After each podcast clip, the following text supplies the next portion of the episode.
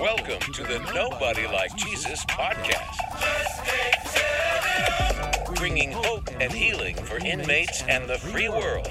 Inspired preaching, teaching, interviews, and music sharing the good news. There's nobody like Jesus.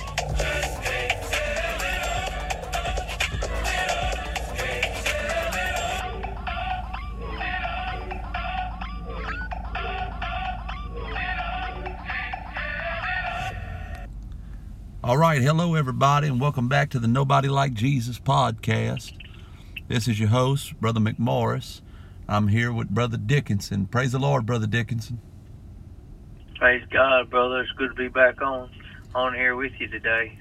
Yes, sir. So we are in part 10 of Coming Out of Mama's House. And what a time we've had. So we've dove deep into baptism is where we've been at recently and we've been dealing with faith. Is it a public profession? What is it?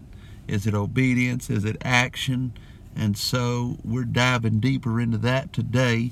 We're still on baptism, and I think this is this is going to be close to the end of us wrapping up the baptismal part. Is that correct, Brother Dickinson? Yes, sir. Yes, sir. That's what it's looking like. Yes, sir. And who knows? You never know. Me and you might spiral out of control and have a We have a part ten point five. Hey, man, we may. you know, Yeah. we've we've been discussing coming out of Mama's house and the lines of, uh, you know, leaving the elementary teachings of some of our denominational stuff, and even maybe even some other religions, and how the Bible teaches us to obey the gospel. And I know that this baptism has been kind of drawed out, but how do you obey the gospel, Brother McMorris? And that's been the key factor. We've got to first know what the gospel is, and we've discussed that. That's the death, the burial, and resurrection of Jesus Christ. So once we learn that the gospel is the death, burial, and resurrection of Jesus Christ, now how do we actually obey that ourselves? And we've discussed that the death is at repentance. We die out to our old self, our sinful nature, and we lay ourselves down at the altar with Christ. That's it, repentance to turn from, which is the old nature, and to turn to, which is to Christ. And then we talk about being buried, and we showed where that is water baptism in the name of Jesus, and we've been discussing that in quite depth. um, today, I'd like to start out. Let's start out in prayer, Brother McMorris. I want to get ahead of the game. yes, sir. Yeah. Well, You let's pray. today. Absolutely. Let's pray. God, we love you, Jesus. Thank you for your goodness and your mercy, God. Lord, we ask that you would let your word, let the seed be fallen on good soil, God. Let it take root, find a hold, God. Let there be fresh revelation, Lord. Use these lips of clay, God, in Jesus' name.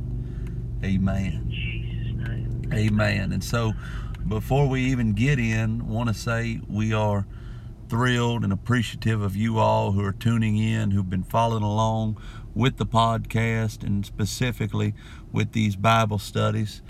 know we want to get more interviews to you guys, and we're trying to stay on top of these Bible studies. We've been putting more sermons up, and there's more to come. So we hope everybody's been enjoying that. And we're going to continue in that. And then, with that being said, we're also, and so we've got more of those coming to you all. And once again, you know, we're doing this podcast for you all. There are people in the free world, you know, tune into this, but the real desire and passion behind this is for you all. It's in the penitentiary. So you've got some access to some good material, and that's what we're doing this for. And so we appreciate each and every one of you all. And so, any shout outs you got today, Brother Dickinson? Um, not off the top of my head. I haven't had anything from Sister Robin or Pastor Copeland from the office at Little Rock to say if anybody's written in. So if anybody's written in, we're hoping to get y'all some shout outs. Um, also, uh, I think Brother McMorris is looking to try to get a P.O. box, another P.O. box set up to maybe get some snail mail going into him. Uh, if anybody wants to address him directly when we get that done, we'll announce that. But I want to just shout out to everybody that's listening to us, that's staying connected to us and bearing with us with the Bible study program, the magazines, just everything we got kicked off. It's kind of slow go. You may not hear back from us. I know sometimes you spend your only stamp to write somebody and you don't hear back. It's a it's like man, them folks don't care, and so we got so many volunteers and everybody's busy and it's just really hard. So I want to let you guys know from somebody that's been there that uh, your your thoughts, and your concerns, and you being behind the walls is not gone unnoticed. And we love y'all. We truly, truly do. And this is a God called thing to for you guys. And so, you know, I like to shout out to everybody that's just staying strong and true. If you're going through a hard time, remember that adversity is only a tool in the hand of God. Allow it to develop into some good character traits. Don't let it take you away from the cross, but let it carry you further to Christ. And that's about it on the shout outs, my brother. That's it. That's the truth, too, brother. I want to say, too, I want to say thank you for all the prayers. I know that we did give an update last time we were on here. I know folks was praying for us about that Amish tent revival, and it was incredible. Folks was getting baptized and getting Holy Ghost, and and we've continued on in revival. We're in revival right now, and we baptized 25 people just in the past two weeks. We're looking to baptize about 25 more this week, Brother Dickinson. So, Praise God. So if everybody Praise keep God. praying for us, we appreciate that. Yes, for sure. Yeah, I do want to give a shout out to um, uh, Pastor Kyle Perkins um, over in West Memphis, Arkansas. He's in the free world and he tunes in and listens to us. And I just want to give him a shout out and let him know we, appreciate him staying faithful to listening to the podcast and we love him and we're praying for him and continued work of God giving him directions to where he needs to be at. Amen. Yes, sir. All right. Well, without further ado, Brother Dickinson, let's jump in it. All right, we're, we're going to hit a little bit on infant baptism. I give a minute blanket to that. I want to try to hit some scriptures.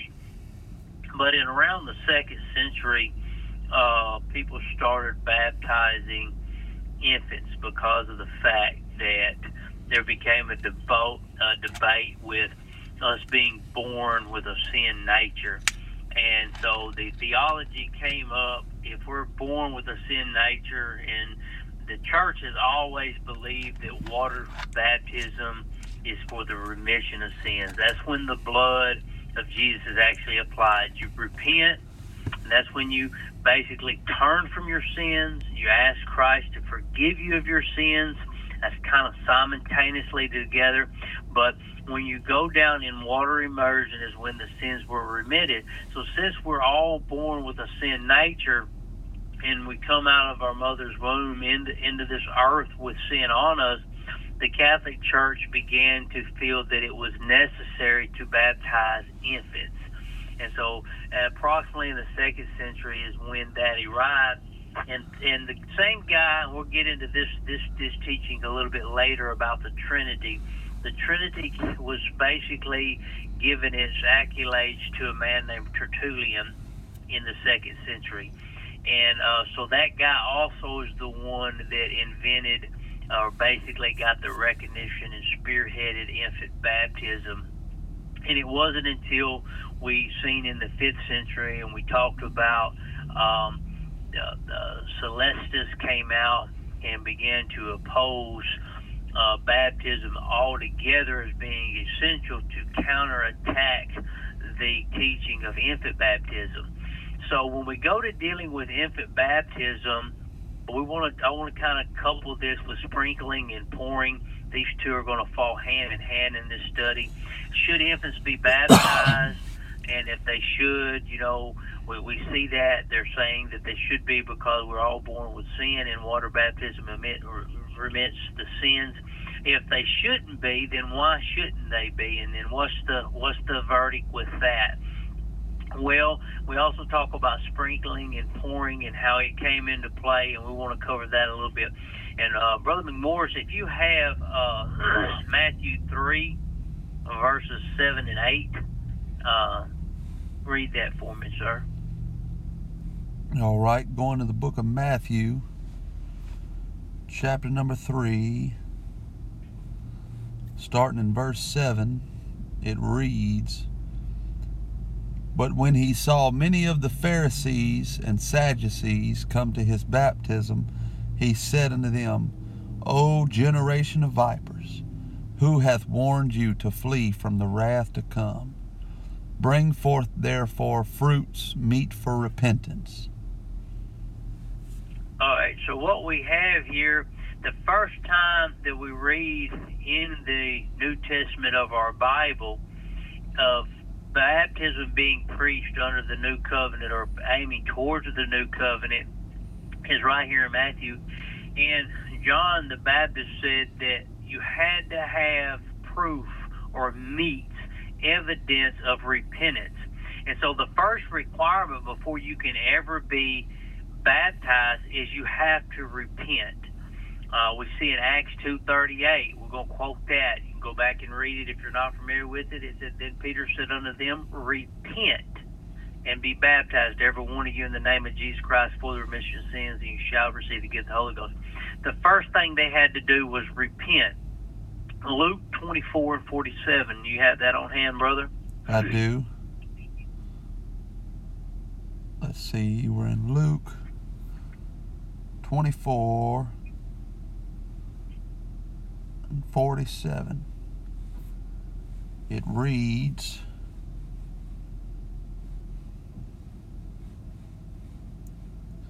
and that repentance and remission of sins should be preached in his name among all nations, beginning at Jerusalem.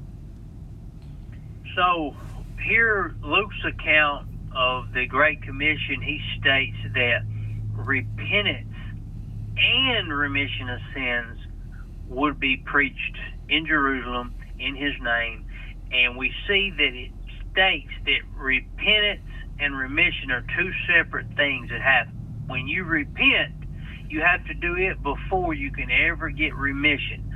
So if an infant cannot repent, then therefore they can't never make it to water baptism. Right. So to come up with come up with the ideology that they are to get baptized because they was born in sin, they they haven't repented yet. So their sins are still not remitted. They just got wet. They're no different than a sinner going to the baptism and not aiming to turn from their sin, have no desire, has no focus to quit sinning, and just says, "Hey, I want to get baptized because that remits my sins." That's no different. They, there's no turning from. It. So if an infant has not repented, if it has not made up its mind to quit sinning and following God, the remission is not granted once they're baptized. Right. That's correct. Anything you want to chime in there before I keep going with it, Brother McMorris? No, that's it. You can't have remission without repentance. The same thing. All right, so go ahead. the same way you can't have repentance without remission. They're hand in hand. They're hand in hand. They got they got to go uh, simultaneously or, or right with each other. They have to be able to be coupled together. Um, so a person may say, well, then, Brother Dickinson, if if if the infant is born with sin and they die before they're able to repent, where do they go to? Because that was the whole focus on the water baptism. You bring the baby in, you dedicate it to the Lord, and you and you and they baptized this baby or what a lot of times they called baptism they did the pouring or the sprinkling and um that way it would save this child from necessarily going into hell and then you get into some other theological studies that I'm, I don't want to expound upon greatly right now. But they talked about a place of limbo, uh, and that was uh, a place that was actually kind of like purgatory. It was in between uh, heaven and hell. So um, this saved the child from going into uh, hell. It spared the child. but the thing about it is, is we see we have to first repent. Well, here's the deal: uh, God being a just God, and we know that by our sins, that's what's going to send us to hell because we haven't allowed Christ to forgive us. An infant child cannot be held responsible for something that it isn't it, it, doesn't have the concept that it did. So since we inherit this sin nature from Adam, from our birth, we're born um, we're born sinners. Peter said it this way. He said, "If the righteous scarcely be saved, where shall the sinner and the ungodly appear?" He showed that the sinner is a type of person and the ungodly is a type of person. You say, well, well how is that, Brother Dixon? He said, if the righteous be saved, scarcely be saved, where shall the sinner and the ungodly appear? Like they're two different classes of people, and they are because we're all born sinners, but we choose to live ungodly. Right. So when you're born a sinner, you're born a sinner. Once you get to the age of understanding right and wrong, what is sin and what is not sin, uh, do you remain a sinner?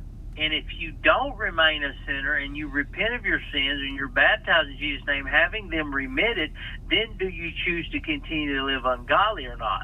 So once you're born a sinner, that sin is not accounted to you until you become old enough and you say, well, what age is that old enough?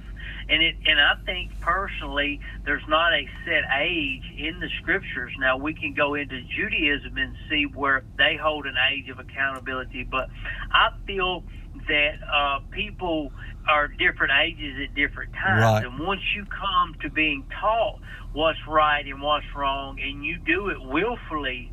Now you're at a place that you need to repent. You're at the age of accountability that you need to turn from it. That's it. And And so- and you know, and I've got the scripture for you.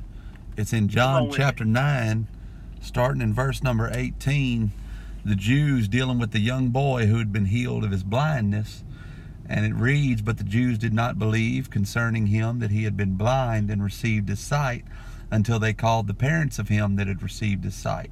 And they asked them, saying, Is this your son, who you say was born blind? How then doth he now see? His parents answered them and said, We know that this is our son, and that he was born blind. But by what means he now seeth, we know not, or who hath opened his eyes, we know not. He is of age, ask him, he shall speak for himself. So the parents knew that our boy is old enough and he's mature enough to where he's at the point that he can tell you himself, he can speak for himself.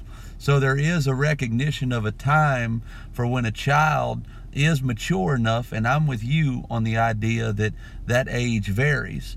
But when that child is mature enough to know, hey, this is the truth, this is the gospel, and I need to obey it, or this is right and this is wrong, and I need to live differently in my choices. Right.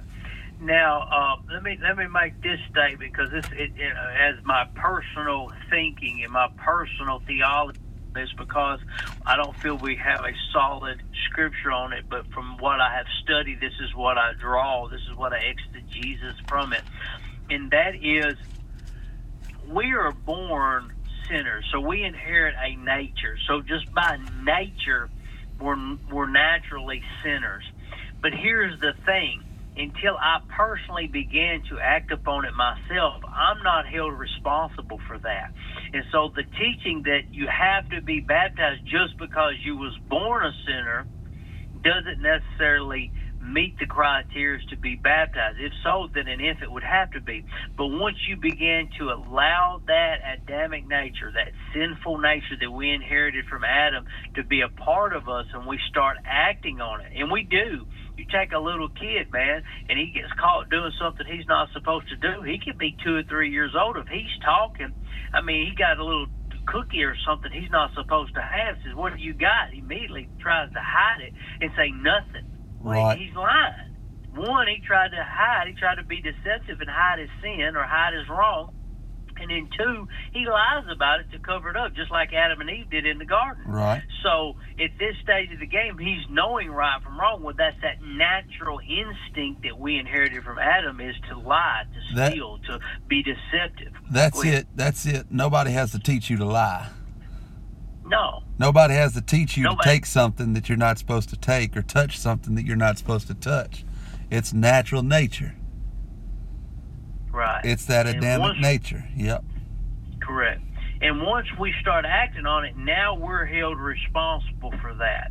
that now it becomes something you say, well, where's that age yet? Because you know, like you say, a baby in in the crib will begin to cry, and he don't care who he wakes up. It wants his bottle or it, it wants his diaper changed. It can be one o'clock in the morning. It, it it has no concept that you sleeping. You got to get up and go to work. It has no care. All it cares about is I'm wet or I'm hungry. Yep. Take care of me. There's that selfishness that's also part of that sinful nature. But at the time, the baby's not aware that that's wrong to be selfish. So it has to be taught. And once it begins to be made aware, is when you're now held accountable. But we must keep this in mind. This is definite, without a fact, Brother McMorris, that penance is a prerequisite to water baptism. If you have not repented before you're baptized, you're just getting wet no matter I mean there's no power in a priest or a preacher or a minister putting you in the water and he has superpower to oversee what the scripture says. The scripture says you as an individual first must turn from your wicked ways and then can you be baptized in the name of Jesus and God will remit them. Yep. Uh let's move on into the the sprinkling and the and the and the pouring, brother McMorris. All right, let's go there. Uh, I'm gonna bump a couple of scriptures here, and then we'll go into reading some of them. Um, John three and six. This is where we just come out of. I mean Matthew three and six. This is where we just came out of with uh, the, the the statement of show meat, show uh, fruits meant for repentance. This showed us that John the Baptist was at the Jordan. This this meant that he was somewhere where there was a pool of water. He wasn't down there pouring water over their head. He was fully immersing them in the water. You can research the word baptize, and it means to immerse. That means to full immerse. You know, we talk about the analogies I've heard it said over the years. I heard you minister on it, Brother McMorris. If water baptism is symbolic to the burial of Jesus Christ, and that's us burying the old man. Have you ever seen somebody just take a cup of dirt and pour over a dead body? No, sir. It, it don't cover it up. It's got to be fully, Fully immersed. covered. It has to go. In the same way with sprinkling, you, they're not going to sprinkle a little bit of dirt up there. We see in Acts uh, 8, 38 and 39. You want to go to that, brother? Yes, sir. I'm in Acts 8 and 38. And let's see.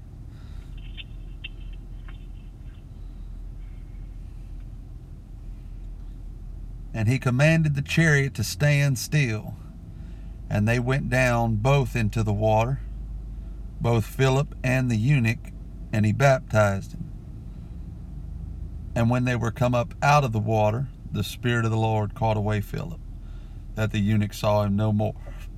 And he went on his way rejoicing. So here we see that when Philip baptized the eunuch after leaving Samaria, that it said they went into the water. Yep, both of And them. And after he baptized them, it says that they came out of the water, both of them. Yep. This lets us know that they was in a full body of water. Nowhere in Scripture do we find in the New Covenant, nowhere in the New Covenant, from the Matthew all the way through, we never find anybody being poured or sprinkled. In the Old Testament, we see some pouring, we see some sprinkling, and this was these were typologies, and I don't have time to really get into that. And I think this is where some of our Catholic theology comes from with pouring and sprinkling. But no man on earth, no man on earth has the power to change the Word of God. Nope. I know that the I know that the church there's, there's a church that teaches that when Jesus gives the keys to Peter, he says, "Whatever you bind on earth is bound in heaven. Whatever you loose on earth is loose in heaven. Here's the keys. Here's the authorities." And, and Peter was allegedly supposed to be made the first pope. So after he passes those keys down through generations, they have the power and the authority to change anything they want to change. That's an erroneous teaching. Yeah, that ain't the truth. The. Word of God, the, the Bible says that not one jot nor tittle will pass away. Right. So here's the deal: a jot and a tittle had to deal with the Hebrew writings. This was every little thing, every comma, every hyphen, every little slant to give an exclamation, anything to give an accent. It said not one little jot or tittle would pass away. Now, how is that going to not pass away if you got a priest that comes in here and changes what the Word of God says? If he changes it, then therefore it ain't been fulfilled. You you don't you don't went in there. Uh, another scripture in the Old and in the New states that uh, anybody that changes part of this will have their part in the lake of fire. That's right. Well, and Still with that, yeah, I'm here. And with that, here's another deal. Let me throw this at you. So, the sprinkling in baptism. Well, know ye not that all that are have been baptized into Christ have put on Christ? Without blood and the, without the shedding of blood, there's no remission of sin. So the only ways to get your sin removed and washed away from your carnal flesh is to go down in a body of water and have that name spoken over that body of water because the name doesn't invoke the name is the only thing that invokes the authority. A title doesn't invoke the authority. Father son and holy ghost doesn't invoke the authority but the name invokes the authority. And when one goes down in a body of water and the name is proclaimed over them that body of water turns into a pool of blood. And just like burying a dead man you want all of that blood over every square inch of that carnal body because the Bible says that no sin is going to enter into heaven. And so if your big toe is sticking up out of that water and your big toe has still got the stain of sin on it and it hadn't been washed by the blood, your big toe is going to be hanging outside the gates. better chop off your hand and enter it in than to stay on the earth with all of it on. That's right. Pluck an eye out and enter That's in. that's right. Uh, when we look at where we started with uh, where water baptism derived from, when we first started the um, water baptism part of this study, I talked about the mikvah and how that was um, part of the uh, custom. That's where water baptism literally derived from. And when you look at the ancient mikvah, and it doesn't matter if they was using it to um, cleanse uh, the utensils that they that they bought from Gentiles, or if it was a, a lady going down to cleanse after ministerial, if it was a proselyte entering into Judaism from being Gentile, everything was fully immersed. You never see it taught that they could pour a little water or sprinkle a little water over utensils or they could sprinkle water over a lady after she had had her monthly menstrual that made her unclean or a proselyte coming in he could be sprinkled or poured they had to be fully immersed in the mikvah Yes. this is a strong erroneous and you say well what does it matter? What does it matter? You have more scripture about water baptism in the name of jesus christ than you do about any other fundamental teaching in christianity and people try to divert from it more than anything they fight against it more than anything man does it have to be does it don't have to be and we've talked about that in previous studies about it being essential. Oh, you're saying you're saved by works. No, I'm not saying you're saved by works. Again, I reiterate the simple fact you obey, and that's how you're saved. You can't just get it and not do nothing about it. That's what's wrong with the society here in America right now. They want a paycheck without going to work. They they want something just freely handed to them. You say, well, ain't it a free gift?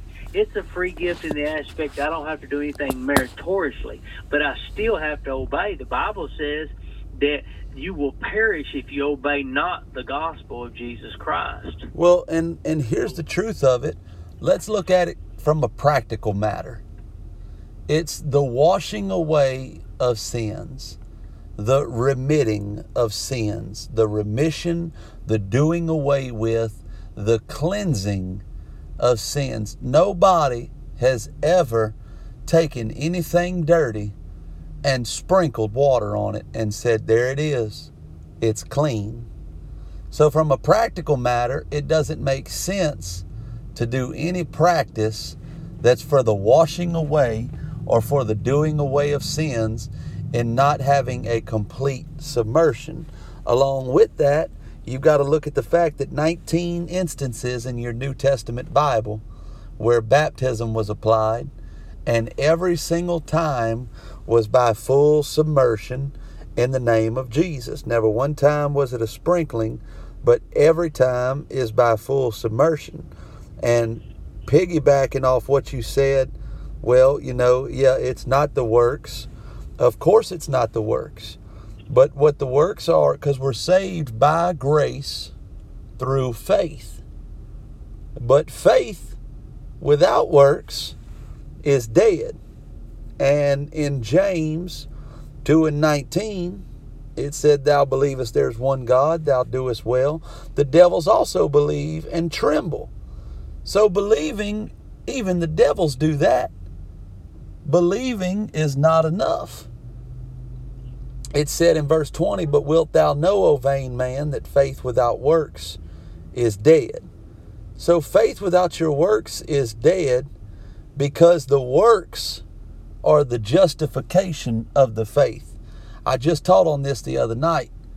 It's not the works that save you, it's the grace that saves you through faith, which is justified by the works.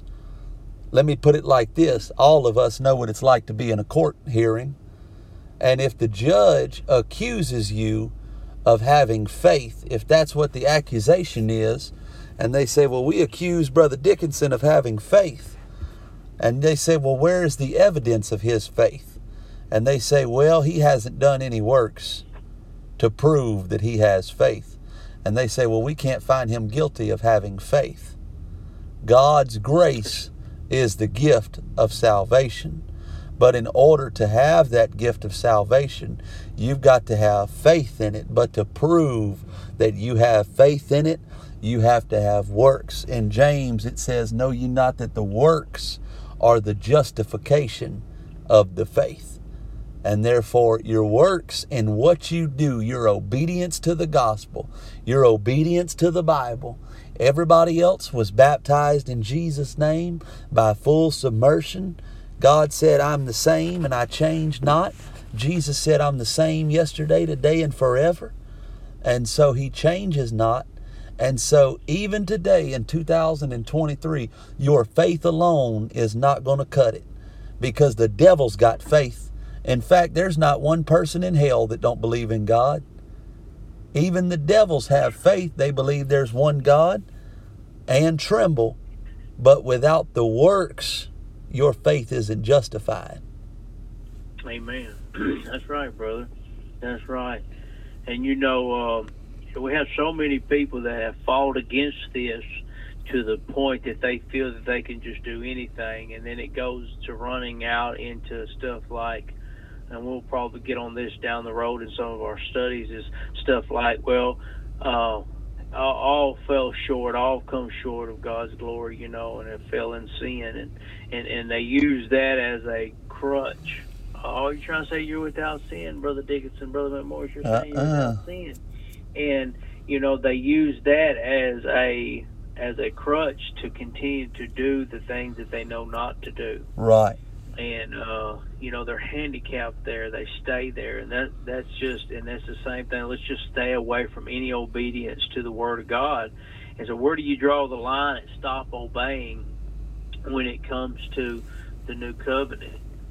And uh, I think that's a that's a good deal there. That uh, grace saves us, but we got to have faith, and then the evidence of our faith, which He says the substance of faith is things hoped for. So, well, that's the, it. The, there's a substance there. What is that substance? That substance is the proof. That that proof that's it. That's there. it. That's the evidence. Noah found grace in the eyes of the Lord.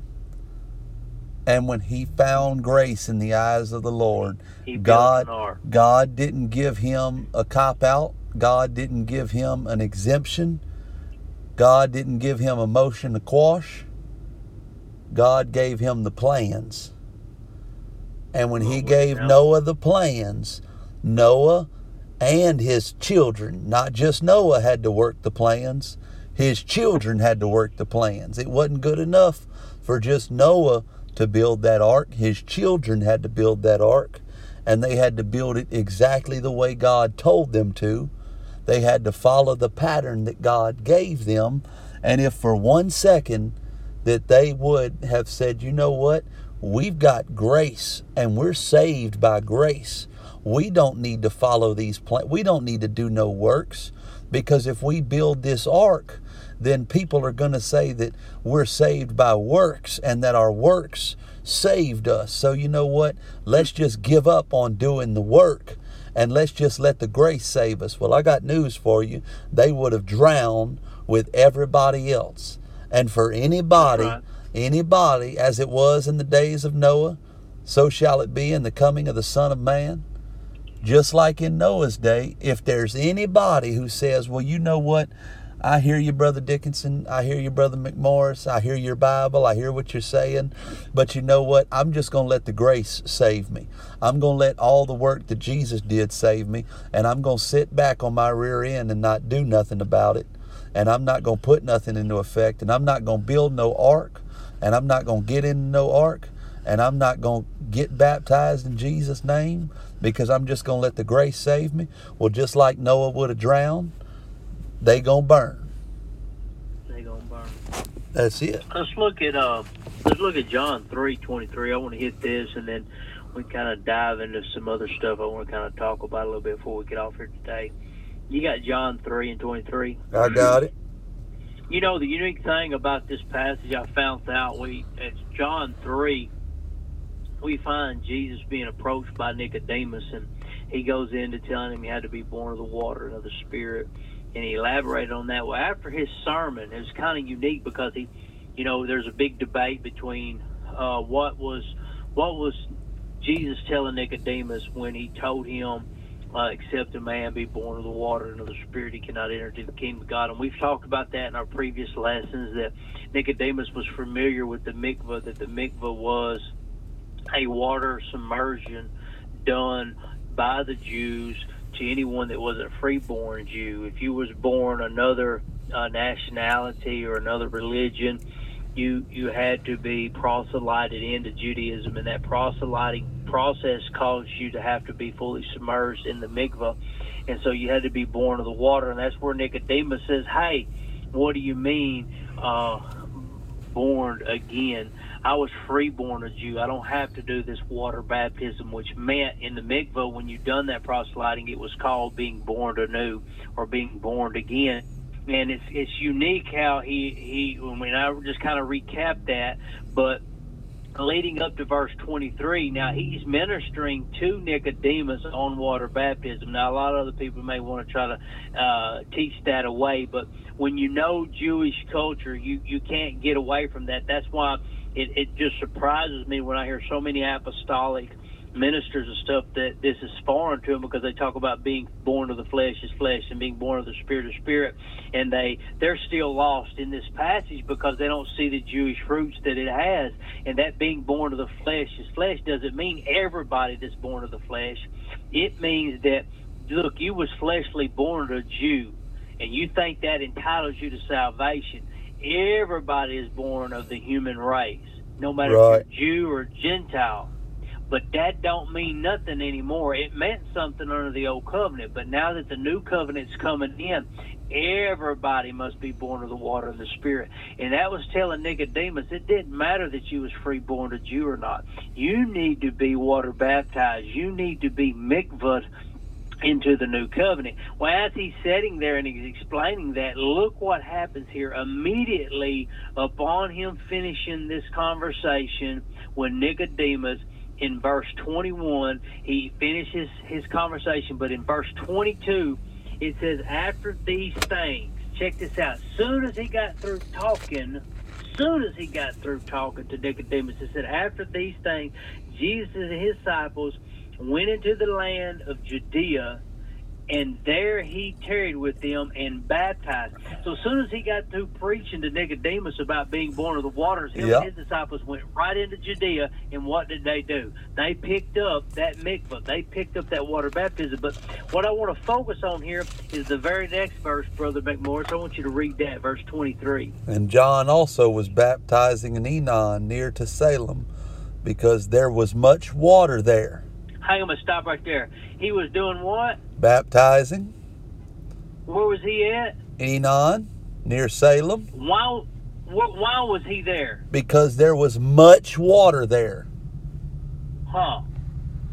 They came and were baptized. He said he was in these places because there was much water. Yeah, When it goes as pouring and sprinkling, brother, it don't have to be much Uh-uh, water. uh-uh, don't he needed- much no. for a sprinkle. Uh-uh, But he he needed said a that they was in these specific places because there was much water because they had to be submerged. They had to be completely immersed. Absolutely. And so it was necessary. Well, why was he there? Why wasn't he somewhere else? Because he needed a place with much water that was deep enough to get these people all the way under, fully submerged, baptized.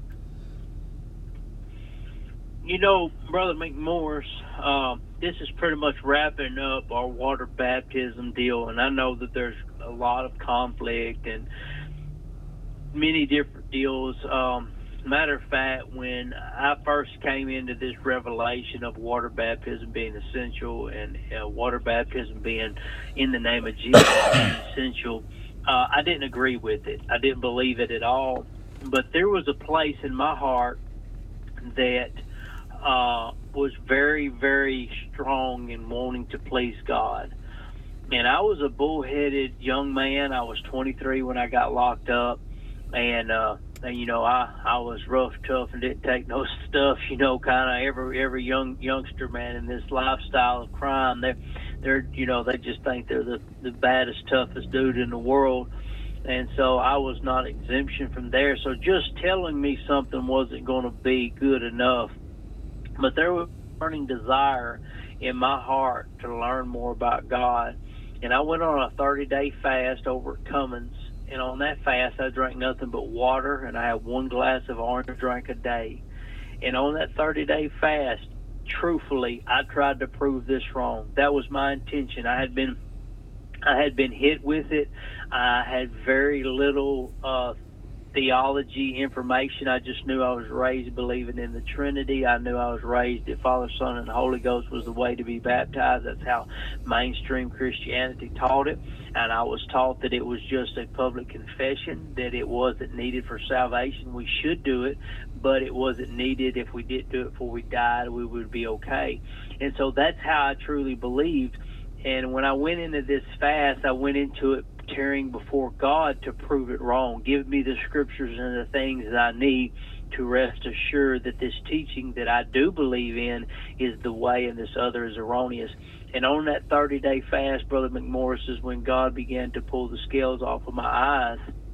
And just like you quoted earlier, it says that that water baptism in the name of Jesus washes away sins. It's pretty evident in in uh, when Paul had those scales removed from his eyes. That's the first thing that Ananias told him there in Acts 22 and 16. Acts 22 and 16 for you guys that want to know where that said. He said, "Arise, why tarriest thou, Paul? Arise." and wash away thy sins, calling on the name of the Lord. Be baptized, he said, and wash away thy sins, calling on the name of the Lord. So he, he, it was evident that water baptism, while you're calling on the name of Jesus, washes away your sins. And it was a hard pill to swallow, but the thing, when I got it, it wasn't so bad once I swallowed it. All it did to me was show me that I now a deeper revelation in the Word of God, and I continue to want more. And it's not a matter I'm right and you're wrong and debating between the flesh and blood. This thing is spiritual. Do you truly, this is to our listeners, do you truly want more of God? You need to put away what grandma taught you.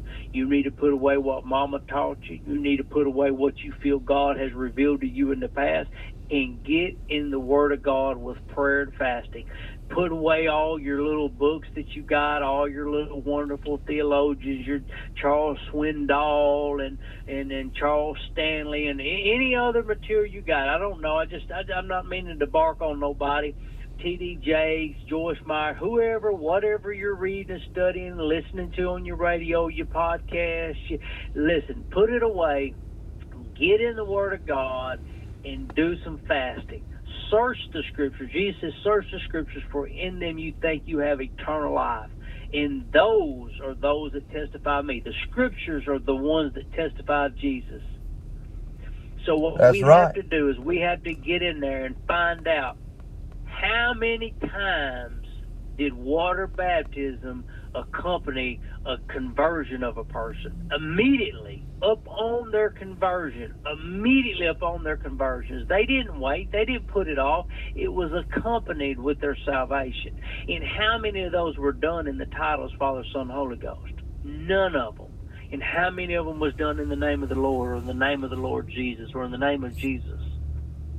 All of them. Every Study single out. one of 'em. search it out this Well, and that- podcast ain't to hurt nobody. This ain't to confuse nobody. This isn't to beat nobody. If you say, well, what about my grandmother?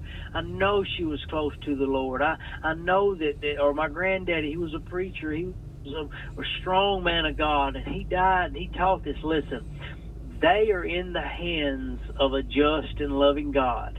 We have to teach what we have before us today. I have not a heaven to send them to or hell to put them in, and neither do you. We know what we're going to do, and we're going to be held accountable. We're going to be held accountable for what we have before us. Don't follow your grandparents or your mama or your aunties or your whatever into heaven or into hell. Don't ride on their coattail. You need to get in this thing and find it for yourself. That's the truth. Yeah. But we love everybody, man, and we just this isn't to bash anybody and I know there's a lot of people that feel we kind of get worked up and excited and get upset at false teaching and teaching that just opposes the word of God. But here's the thing. Number 1, the Bible speaks of baptism.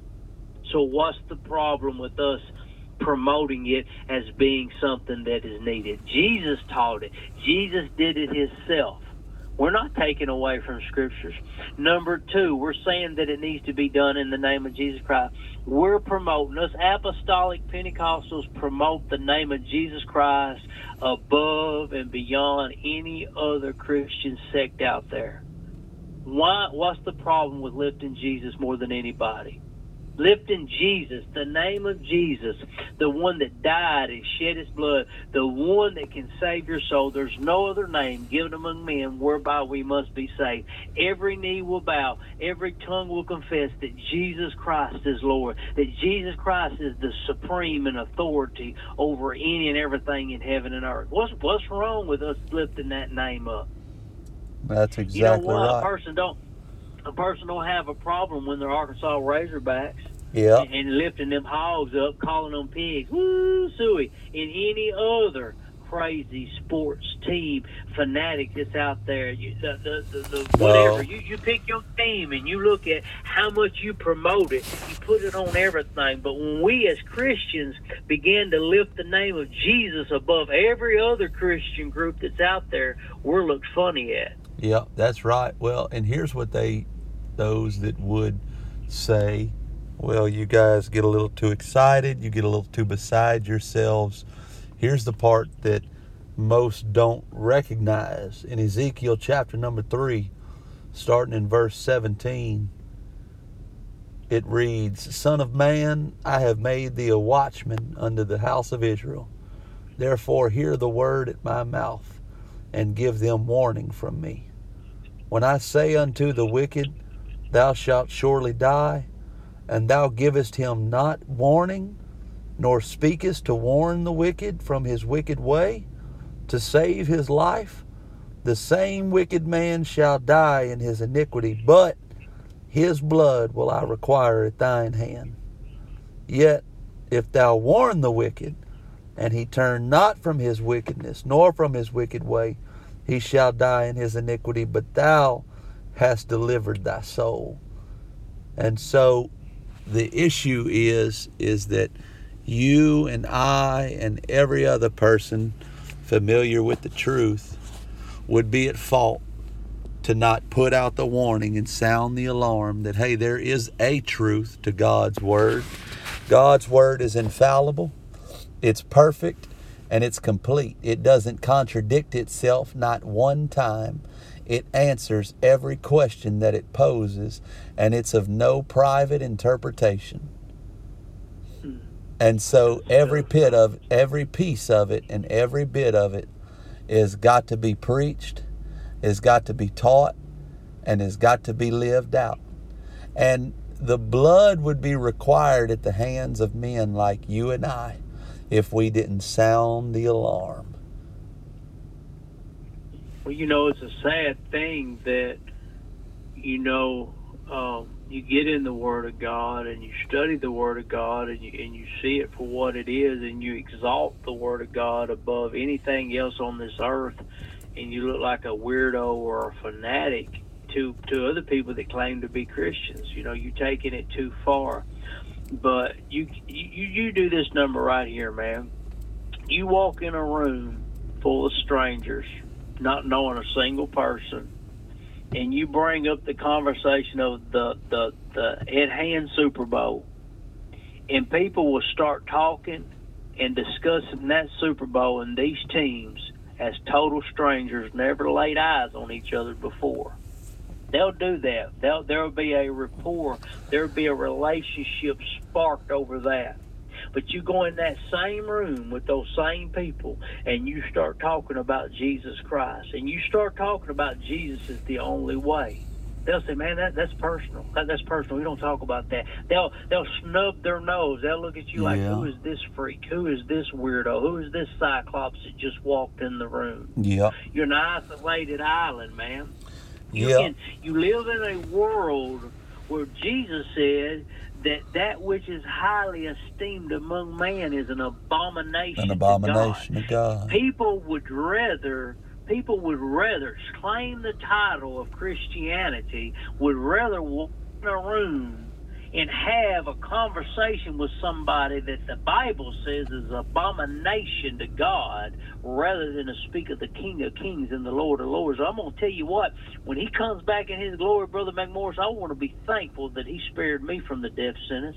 I want to be thankful that he delivered me from the lethal ejection from the state of Arkansas when he did. I want to be thankful that he delivered me from the bullet going into my head like it did yours. Right. Amen. When That's the man right. stood in front of me and the gun misfired and I looked down the barrel, I want to be thankful when I shot the bad dope and had to be hospitalized from it. When Yeah. he spared my life, when I deserved a devil's hell, I want to be thankful to the man of Jesus. I don't know about the rest of the world, but I'm proud of the name of Jesus. That's I'm the truth. With the name of Jesus. Amen. Oh, that's the truth. Yep. And you know what, though?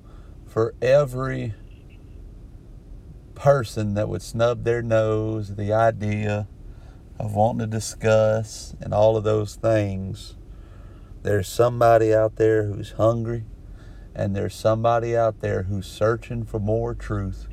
And that's why some of those somebodies are listening to this podcast right now.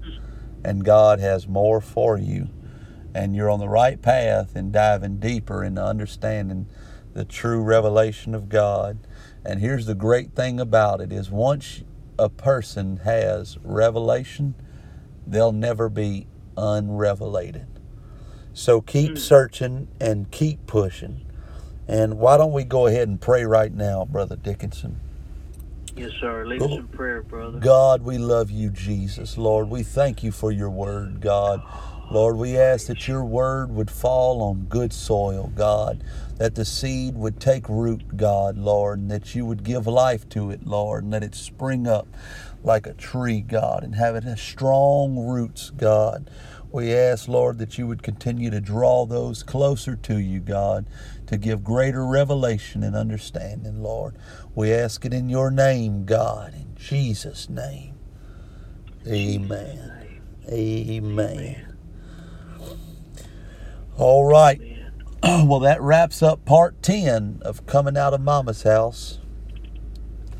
All And right. Well, I think next. Go ahead. yeah, no, go ahead. Where we at on next week? I think I think next next well next one we're going to do is going to be part eleven. We're going to be looking at bapti- uh, uh, uh, obeying the last part of the gospel. We see that we have uh, the death, the burial, and the resurrection. We talked about again. The repentance is uh, the death. Uh, water baptism is the burial, and now the resurrection is going to be receiving the Spirit of God. And what does that entail? What what actually is that, and how do we know that we have it? And we're going to talk about that throughout Scriptures. It's going to be another good lengthy uh, study as well. Yep. Well, that's going to be good. I'm looking forward to it. Well, we sure appreciate each and every one of you all for tuning in. Continue to write us, send us your letters, reach out to us. Like Brother Dickinson said, we're working on getting a, another address set up here soon, but we wouldn't be here without you all. And so we appreciate you all. We want to stay connected. And any other things that you've got to say, Brother Dickinson, before we get off of here? Yeah, yes, sir. I most certainly do. Everybody always remember, can't nobody do me like Jesus. That's the truth. You've been listening to the Nobody Like Jesus podcast, a ministry of Nobody Like Jesus Ministries. Write us at Nobody Like Jesus, 4314 Landers Road, North Little Rock, Arkansas, 72117.